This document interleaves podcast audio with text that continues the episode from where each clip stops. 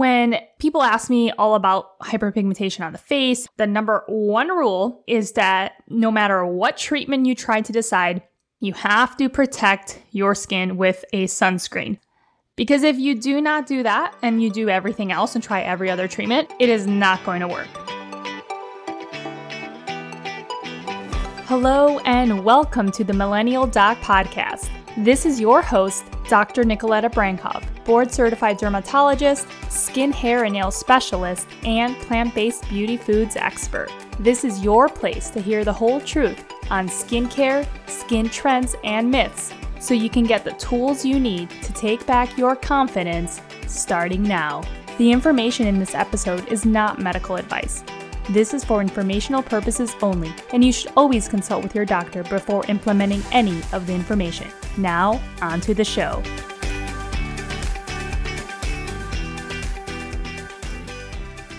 Welcome back to the show. I'm your host, Dr. Nikoleta, and we are going to discuss hyperpigmentation today.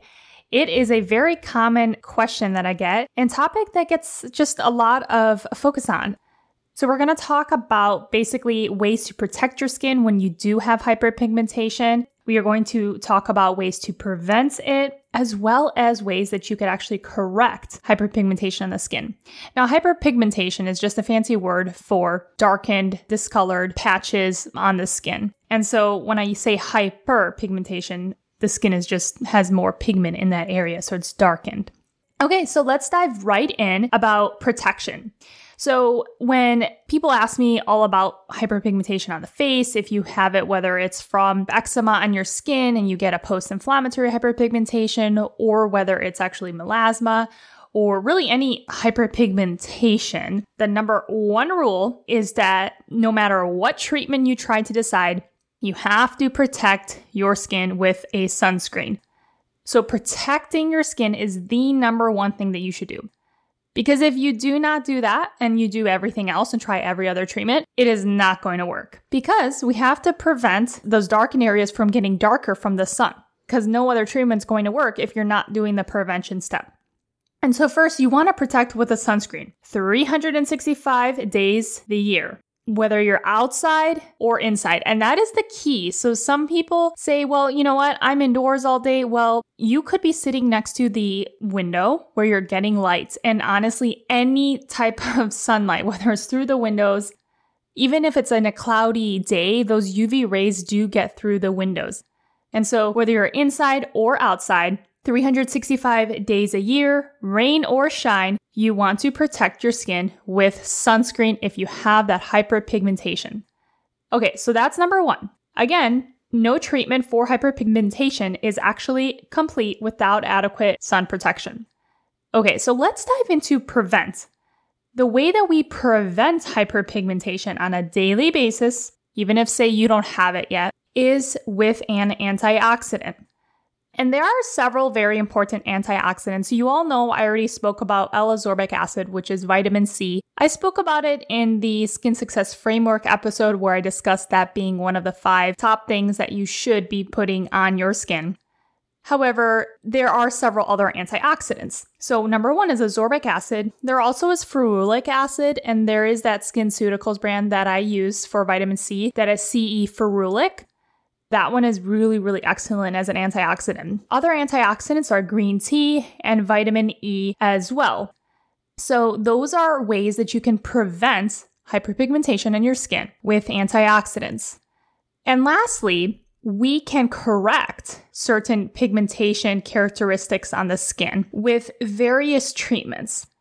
And the treatments that are chosen really either inhibit certain areas during basically melanin, which is the pigment that's produced in the skin. It affects certain areas in this cascade basically for melanin synthesis. Whether you're doing it before melanin synthesis, the treatments could be during melanin synthesis, or they can be after this melanin synthesis. The reason why it's kind of important to understand is because there are certain treatments for hyperpigmentation that you get that aren't just the classical. One is called hydroquinone. Sometimes we could actually compound them and put hydroquinone with a retinoid, with a kojic acid as well, and with a little bit of a topical mild steroid. and that was very commonly seen to help treat hyperpigmentation. But to understand really why you can mix it and why, really it's important to understand that there are three different mechanisms in the pathway where the different treatments work. That way they actually correct and help with the hyperpigmentation. So let's start with before melanin synthesis. So all retinoids actually affect what happens before melanin synthesis, and it's with a certain enzyme that is called tyrosinase transcription regulation. But basically, retinoids actually do help with hyperpigmentation. So sometimes I do have patients that actually have had improvements with hyperpigmentation with a retinoid. So sometimes we do use that. Now, there's quite a few other correction techniques that can occur during melanin synthesis. And there's a very key enzyme that we learn in dermatology that's called tyrosinase. Tyrosinase is in the melanin synthesis pathway. However, certain products and ingredients can inhibit this enzyme activity during the melanin synthesis. And a very common one is called hydroquinone. So you could get hydroquinone 2% over the counter. As a prescription, you could get it 4% or 8%. The one that's over the counter is called hydroquinone 2%, and that one's called Ambi. So hydroquinone inhibits tyrosinase activity. Also, kojic acid is a very common one as well that can do that. Those are kind of the main two. There are more, but I'm going to keep it really simple for you. And the last kind of step is after melanin synthesis. So basically, things that can help even after melanin synthesis are niacinamide, which is a very, very important ingredient as well that has been mentioned before, as well as retinoids. So those are kind of the key takeaways regarding hyperpigmentation to keep in mind. Just remember that no treatment regimen for hyperpigmentation is complete without religious use of sunscreen. And of course, even after doing all that, so you're doing the protection with sunscreen every day, you're doing things on a daily basis to prevent, and you're even helping with correction techniques. It takes time. It takes quite a bit of time, 6 months or more. And obviously, results are not instantaneously overnight or even within a few weeks.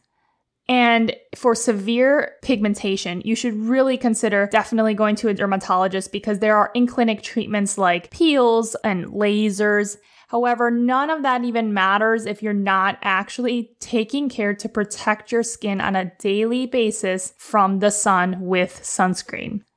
So I really hope that this little guide into hyperpigmentation was helpful. I hope that it gave you more education and just empowered you to really know that nothing else will really work if we are not protecting our skin with sunscreen every single day, especially if you already have hyperpigmentation. So that's it. We'll see you guys again next week. I'm so excited because there is a huge brand upgrade that's going on with my brand right now, and I will keep you all in the loop, of course. I'm so excited to share everything with you, and until next time, I hope you have an amazing week. I'm over here virtually loving your glowing skin and cheering you on for finishing another episode of the Millennial Doc Podcast. I am so glad you stopped by to learn more and empower yourself on how to love your skin one day at a time. Did that go by way too fast for anyone else? If you want more, just head over to drnikoleta.com for the show notes and all the resources from today's episode. It would absolutely mean so much to me if you subscribe and leave a 5-star review of the show. Your support helps me reach more listeners and thus impact thousands and thousands of people. I'll be forever grateful. And until the next episode, don't forget to step out with confidence.